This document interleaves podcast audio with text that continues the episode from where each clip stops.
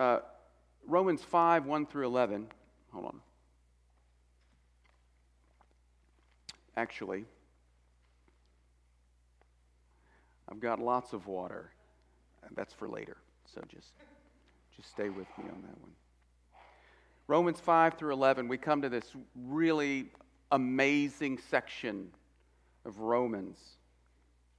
Romans 5 1 through 11 is both a summary of what Paul has been arguing for four chapters. But it's also, it's also, and this is what's amazing, it's also a summary of what he is going to spend the rest of chapter 5 all the way through chapter 8 unpacking. And it really does, this whole th- uh, four chapters, 5 through 8, really does show us with clarity what is the hope of our salvation. If you would, just stand together with me for the reading of God's Word.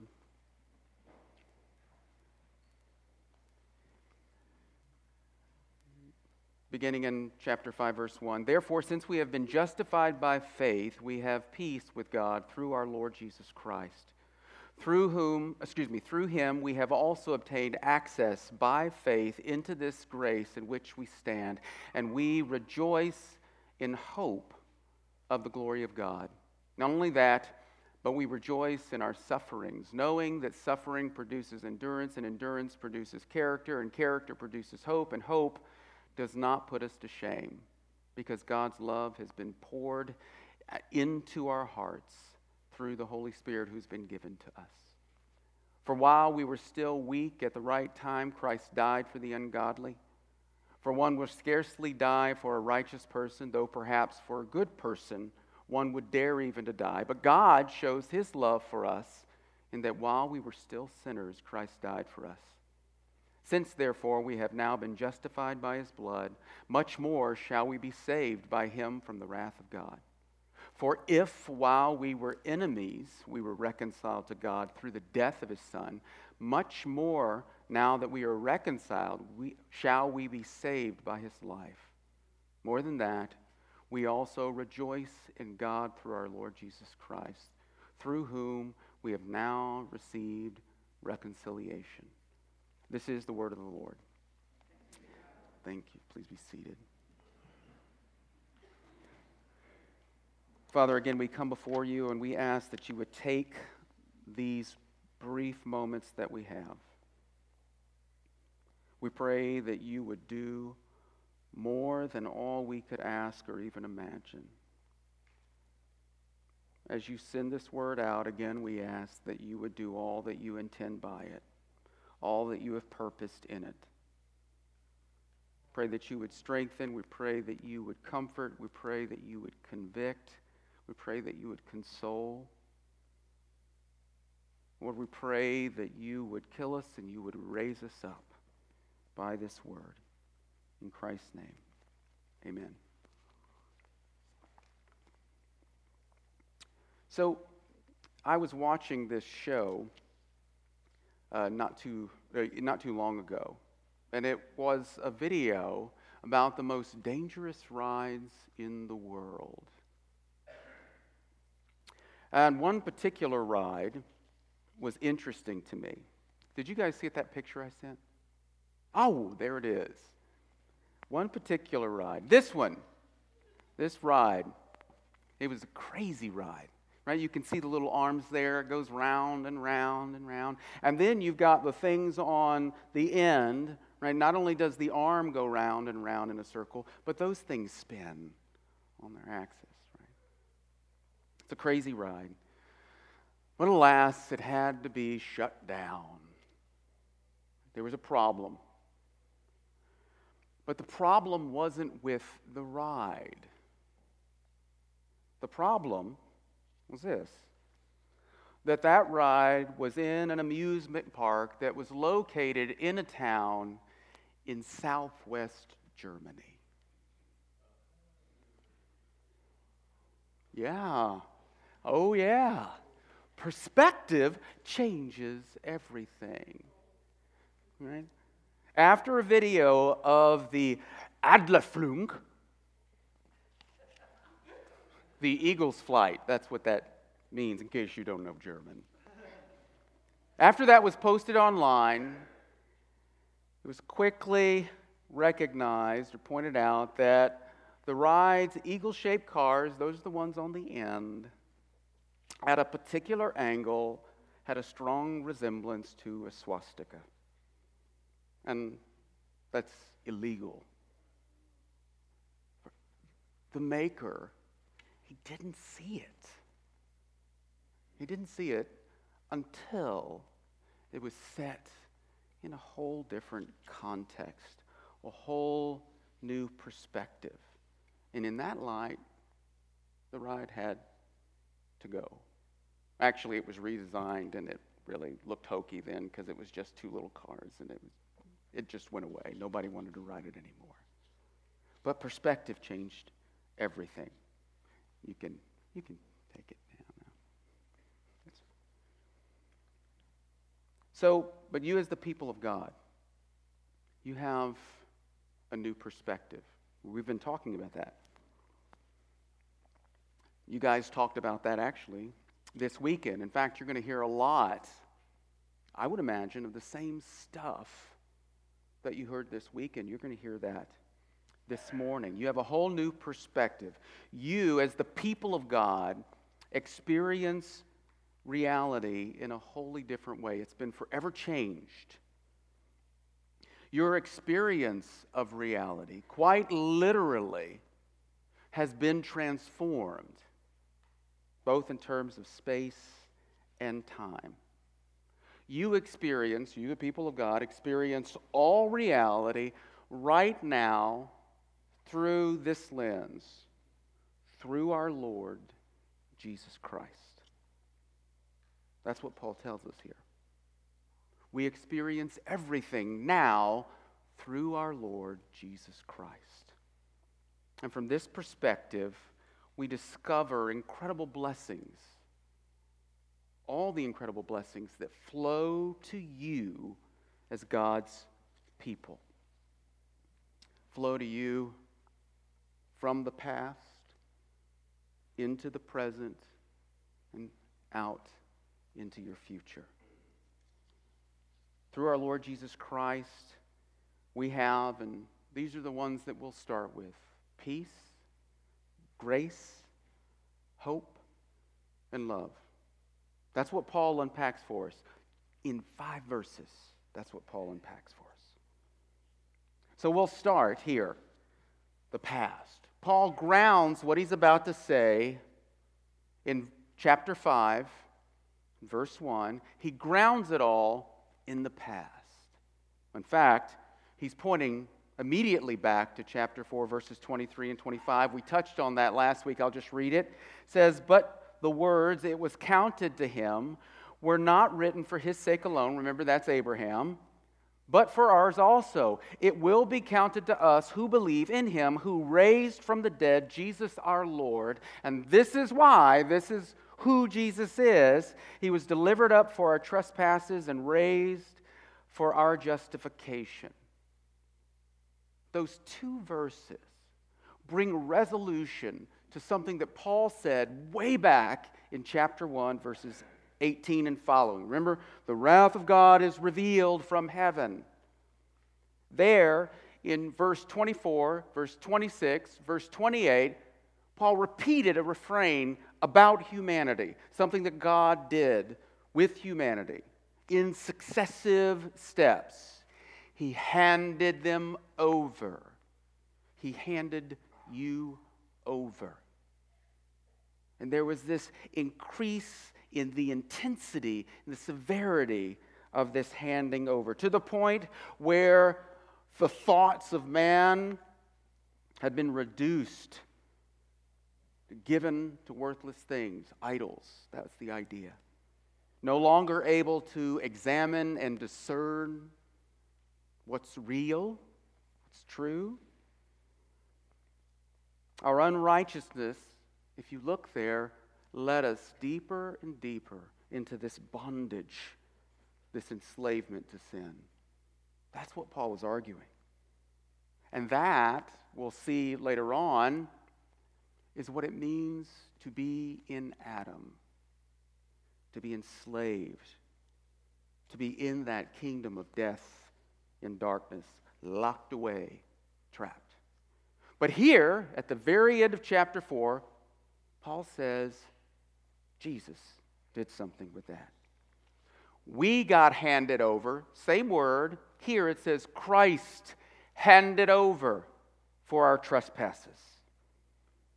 In the same way that the blood of the Lamb on the doorposts at Passover caused the destroyer to pass by and not enter, to strike them down, so Christ's death, Christ's death turns away God's wrath. Again, what we're seeing play out in Romans 1. And not just that, Christ is handed over for our trespasses, our rebellion, and he's raised for our justification. Christ doesn't stay dead. It turns out that's a good thing. Christ is delivered from death and darkness. He is from death and darkness. When he is raised, Christ is vindicated by his Father, which means he is shown to be in the right with God. Unlike God's son Adam, unlike God's son, son Israel, God's son Jesus, by his very life, by his very death, demonstrated faithfulness to God. Jesus was faithful. His faithfulness, and this is the real kicker God's plan. His faithfulness, his life and his death, was in fact faithfulness to the way that God had planned to deliver a people for himself from that kingdom of darkness. His faithfulness is the way God planned to vindicate, vindicate a people for himself, to draw a people out. It's important that you get that because everything else that Paul is going to say is going to unpack what that means. This is a historical event grounded in a history life, death, resurrection of Christ. And in that, Christ opens the way to this new covenant, this relationship with God. He defeated Seth, death and Satan. He delivered a people from the kingdom of darkness. He brought a people into his kingdom.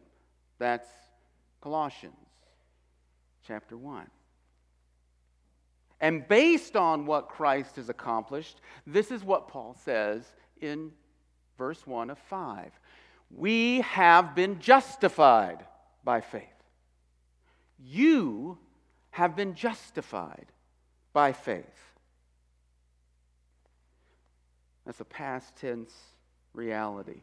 By the faithfulness of Christ all who trust in Christ and his faithfulness can claim what Paul has been arguing this whole time. You can claim, because of that faithfulness of Christ, trusting in him, you can claim to be the people of God. This is the key. This is the key to history. This unlocks everything. Christ's faithfulness opens the way for you to be the people of God. And that is to say this you can sit here and say right now together that you have been accepted into covenant with God. You belong to Him, He belongs to you. You can sit here and say right now, because of Christ's faithfulness, that you've been forgiven, acquitted of your trespasses. You can say, because of the faithfulness of Christ, that you have been delivered from this other kingdom and that you have been brought in to his kingdom, the kingdom of his son. And Paul says, since all of that is true, because that is true, there are blessings that flow to you, God's people, through our Lord Jesus Christ. The first of those is peace and grace. Peace and grace, I start with those because those, it's hard to separate those two. Peace and grace. In the latter part of verse 1 on into 2, listen to this. Therefore, since we have been justified by faith, we have peace with God through our Lord Jesus Christ. And then verse 2, the first part, through him we have also obtained access by faith into this grace in which we stand. We have peace with God. We've alluded to that. We kind of get an idea of that already, of what it means from Romans 1 18 and following again. When we look at the relationship with God through Romans 1, we certainly don't see peace. We see warring parties. And really, it's important that you situate yourself in this context. We see warring parties, fuming with hostility, humanity refusing God. I mean, like literally, like, I mean, going to great lengths to push down, to get rid of any knowledge of Him at all. God handing humanity over. But here, what Paul is saying, we see that the, the, uh, the, the, excuse me, the hostility ends. The hatred is over. You have been brought back together with God. That's peace. That's what Christ has done for you. He's restored that peace. The chasm has been closed. And with that, we also have access into His grace right, in which we stand. So you've not just been brought back together to, you've been brought in. Right? This is spatial stuff. Space. You've been brought in. That word access, right? It's sort of like the word in the Old Testament for drawing near to God, drawing near in worship, drawing near with sacrifice or the sacrifice, drawing near. When you think about this, think Moses coming into that tabernacle. I don't know if you remember the story in Exodus where the cloud comes down and fills up the tabernacle, speaking to Moses face to face that's you now. Now, everybody didn't get to do that before. Moses, the priest, right? You think about that. But that's you now. Coming into this new space, this place of grace. It's like Christ has brought you into this amazing room. Or better, it's like Christ has brought you into a temple. Oh, wait a minute you are. Together, all of you, as you sit here, holding fast to Christ, together, there is this temple that we are.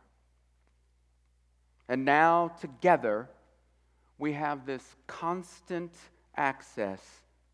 And I love the way that one writer puts it this constant access to the very presence of the sustaining love of God. Always. We stand in that grace together. I keep stressing that because it's not just you. It's not just you. It does not happen. That does not happen to you in isolation.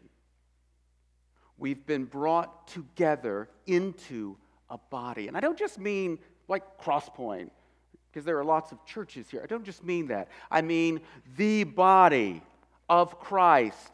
That's what he's talking here.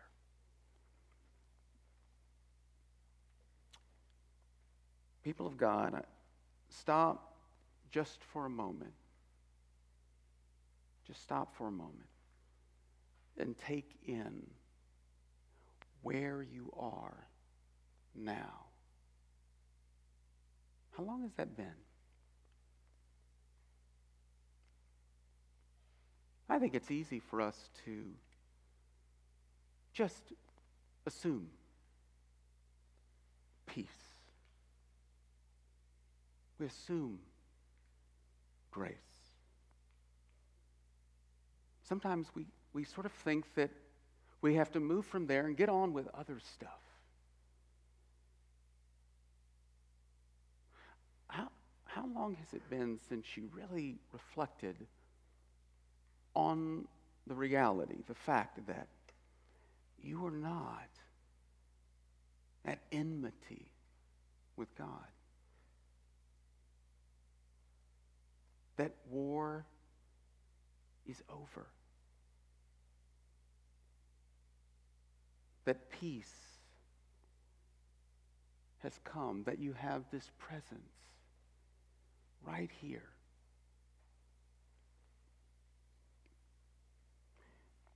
And I don't want to assume, perhaps, also,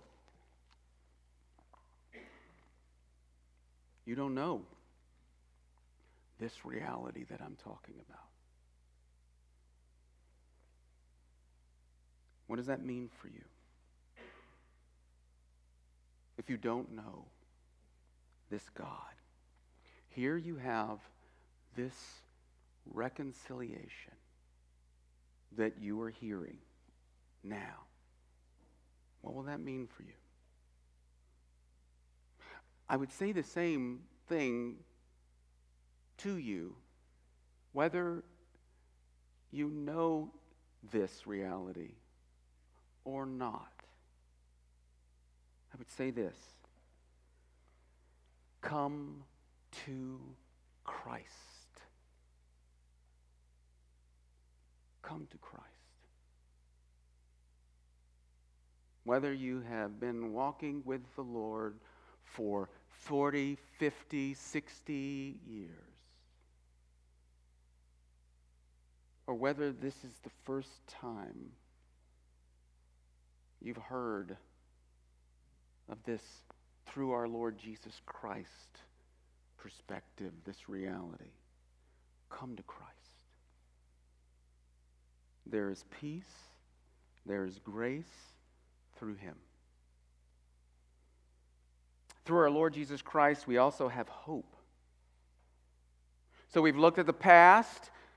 We look, we're looking at what you have now peace, grace, hope. And then this is also connected to the future, but it's also now. You'll see how that works. Paul mentions this hope in ver- the rest of per- verse 2 and rejoice in hope of the glory of God. Paul doesn't just say we have hope, there is a content to this hope. That phrase, hope of the glory of God. The Good News Bible captures actually the sense of this really well. I'll read it, verse 1 and 2. Listen to this, or 2.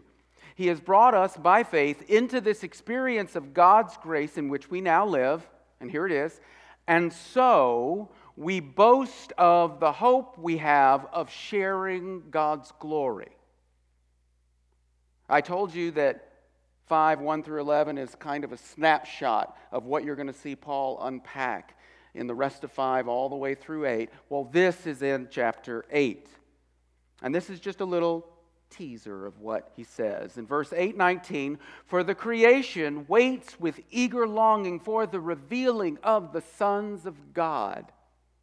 The revealing of the sons of God.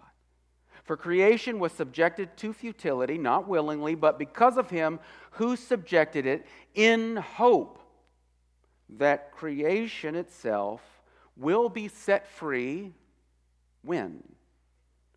It'll be set free from its bondage to corruption and obtain the freedom of the glory of the children of God. He's, he's talking about what we experience in fullness then, though we have it now. Again, Romans 1 humanity exchanged the glory of God. Remember that? Exchanged the glory of God for images of man and animals. We didn't worship and serve God like we were created to as image bearers. We worshiped and served man and beast, idols. Our being in the image of God was not lost, but it was distorted. This is what Romans 3 means when it says, we all fall short of the glory of God. And our hope, Paul says, is that Christ has restored that. Christ has restored it. And we will worship and serve him without hindrance and will know his fullness, the fullness of his presence. Then. We don't just have that hope. But Paul says, we boast in that hope, we rejoice in that hope. Or one writer says this that we hope with joyful confidence. Or better, another writer says this really captures it we celebrate in hope of sharing in God's glory. Either way, this, is, it, this isn't simply the expression of some wish or desire. We celebrate in the certain anticipation of the consummation. And that's just a big word that means God is going to restore all things. And we will know, we'll be, we'll be shot through with the fullness of His being. We'll be able to serve Him, worship Him without hindrance. We don't just have that hope. But what about now? What about now? We have, we celebrate this hope of then, but we come back to now because Paul knows, just like you know, that we're not there then yet. We are here now. So, what about now? And that's the crazy thing about God's plan. Then, then actually impacts now. Oh, let me say it this way now doesn't undermine then, then shapes now. Paul says this in verse 3. He says, Not only that, we, we don't just celebrate in hope of sharing in God's glory. Not only that, listen to this we rejoice in our sufferings now. We rejoice in our sufferings now.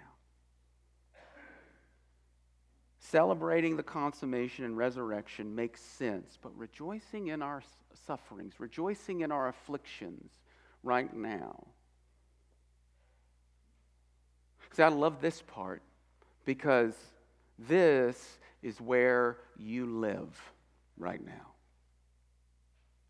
suffering, affliction. Right? I know some of you are experiencing suffering and affliction. You know why? Because you know what it is for your body to get old.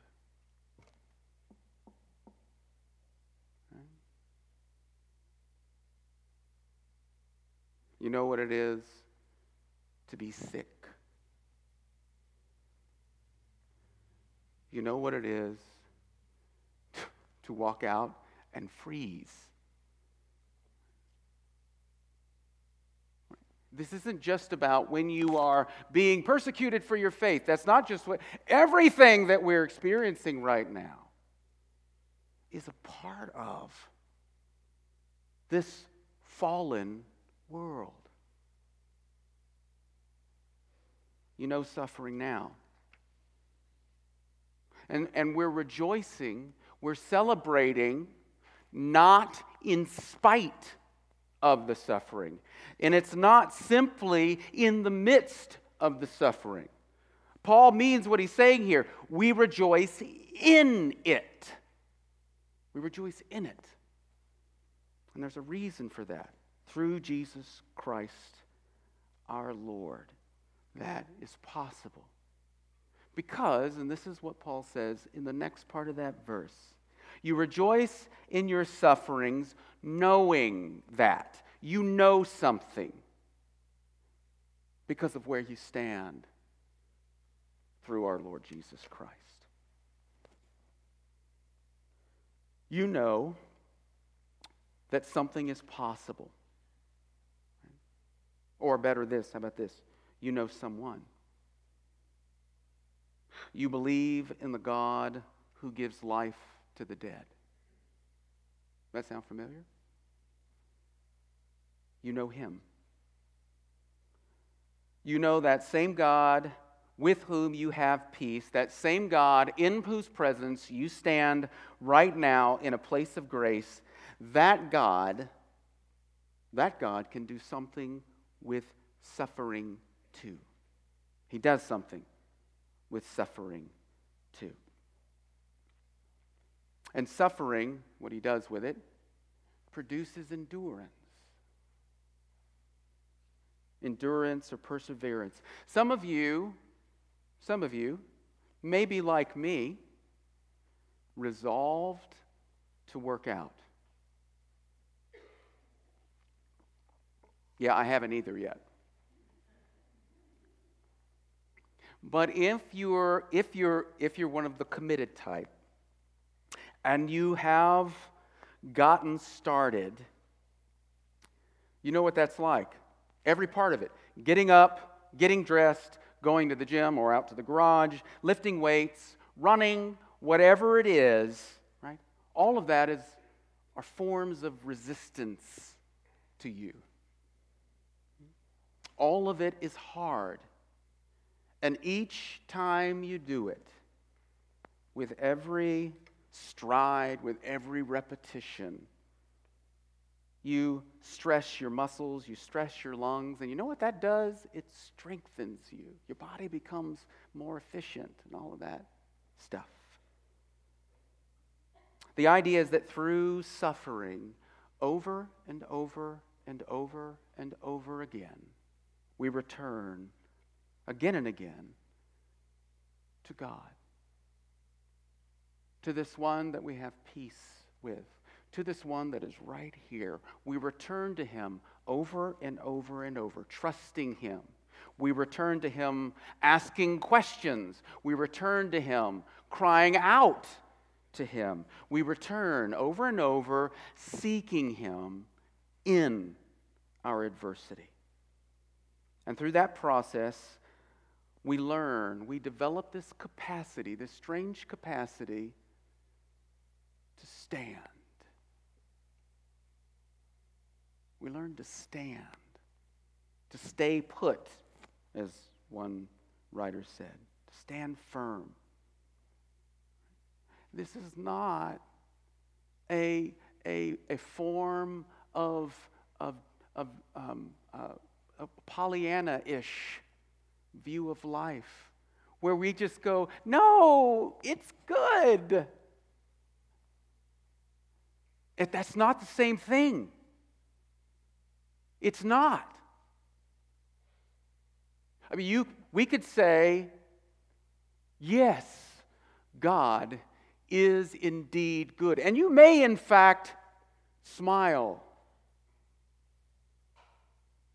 But what we're talking about here is not the same thing as pretending like nothing happened to you. God doesn't do that. And God doesn't call you to do that.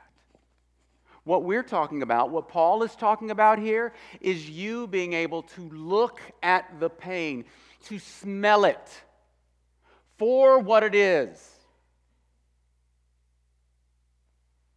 while you hold fast to Him. That is what we're talking about. That's the ability that suffering produces in endurance. And then Paul adds this endurance produces character. The repetition of that process over and over and over yields character. And it's a certain type of character, which sort of goes with the endurance thing. And you know this it's this tested and tried character. Tested and tried. That's the sense of it, this idea of a solid rock, maybe. In the same way that your heart becomes more efficient in the circulation of blood and your muscles become more tone. This is what happens to you as you're tried and tested. And you know what being tried and tested does? You know what the outcome of that is? We're right back to where we started. Character produces. Hope. We're right back there again. That is the amazing thing about the God that you have been brought into relationship with is that he can take all of this mess and it only served to strengthen your confidence and your trust in him.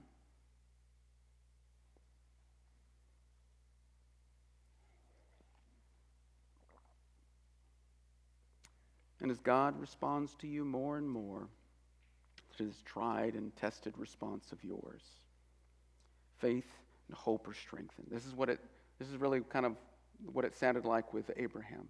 Remember that? Abraham was looking at his dead body. He was looking at Sarah's dead womb. And it says, that he didn't weaken in faith, but he grew strong. Same thing Paul talks about here with hope. And he rounds out with this last blessing you have love. And it's not insignificant. Paul says in verse 5 And hope does not put us to shame because God's love has been poured out into our hearts through the Holy Spirit who has been given to us. Our hope is not going to disappoint us. Your hope is not going to disappoint you. This hope, this anticipation, this confidence of what God is going to do in restoring you to what you were made to be. And with that, the world, that hope will not disappoint. Or, eh, or, or another way to think of this is that that hope that you have is you shouldn't be ashamed of it. You don't have to be ashamed of it. Why? Why? Because God gives you a gift Himself, Holy Spirit. And you know what that Holy Spirit does? It dwells in us together. It dwells, the Holy Spirit dwells within a people. Think that first. You get in on that because you have been made part of the people of God, Christ's body.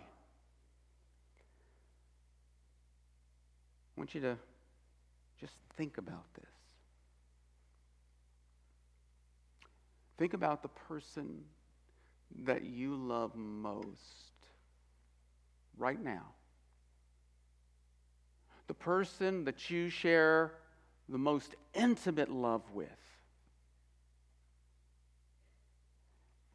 And it's not like this.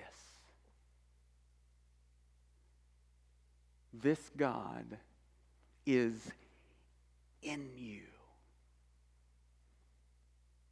As much as you would love for that person that you love to be able to read your mind so that they would do exactly what you want at the time that you want it. Can't do it.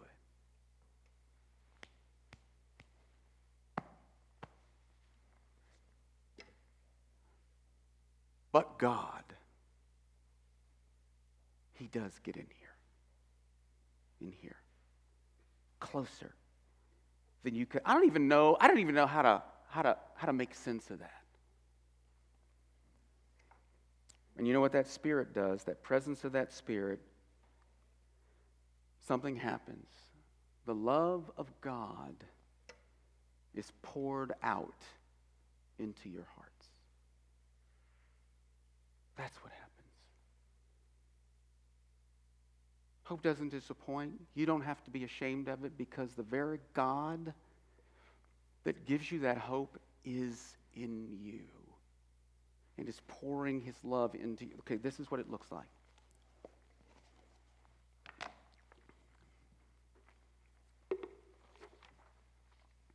I'm not a magician. Here's you. Here's the people. You, the people of God. Here's what the Holy Spirit does.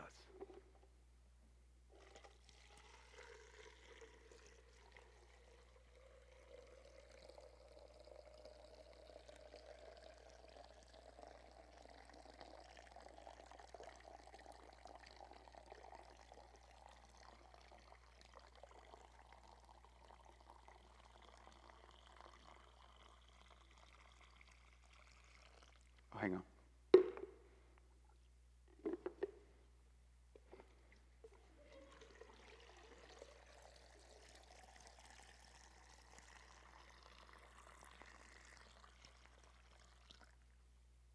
You know, I'd have to keep doing that over and over again. You know why? Because it never ends. Never. That's why he says poured. Because it just keeps coming and coming and coming and coming. No end. Because there is no end to God and no end to his love. Imagine this God's love, fully present, never ending, overflowing. That's what you have. People of God, through our Lord Jesus Christ, from that perspective, your life comes together in a way that it never could without Him. Our past justification, our present peace and grace and hope, and this future, this future, the glory of God. All of that is yours. We have all of that in Him. Let's pray. Father, again, thank you for your word. We thank you for these amazing gifts that you have given us in your Son. Father, I pray that as your people, we would long for this. I pray that you would give us a taste of this. I pray that you would shake us and wake us up from autopilot. Wake us up from our assumption that these things that happened were they're good, but they're past. Oh, Lord Jesus, I pray that you would give us, grant to us this communion that you have won for us. Make us to know it more and more. In Christ's name, amen.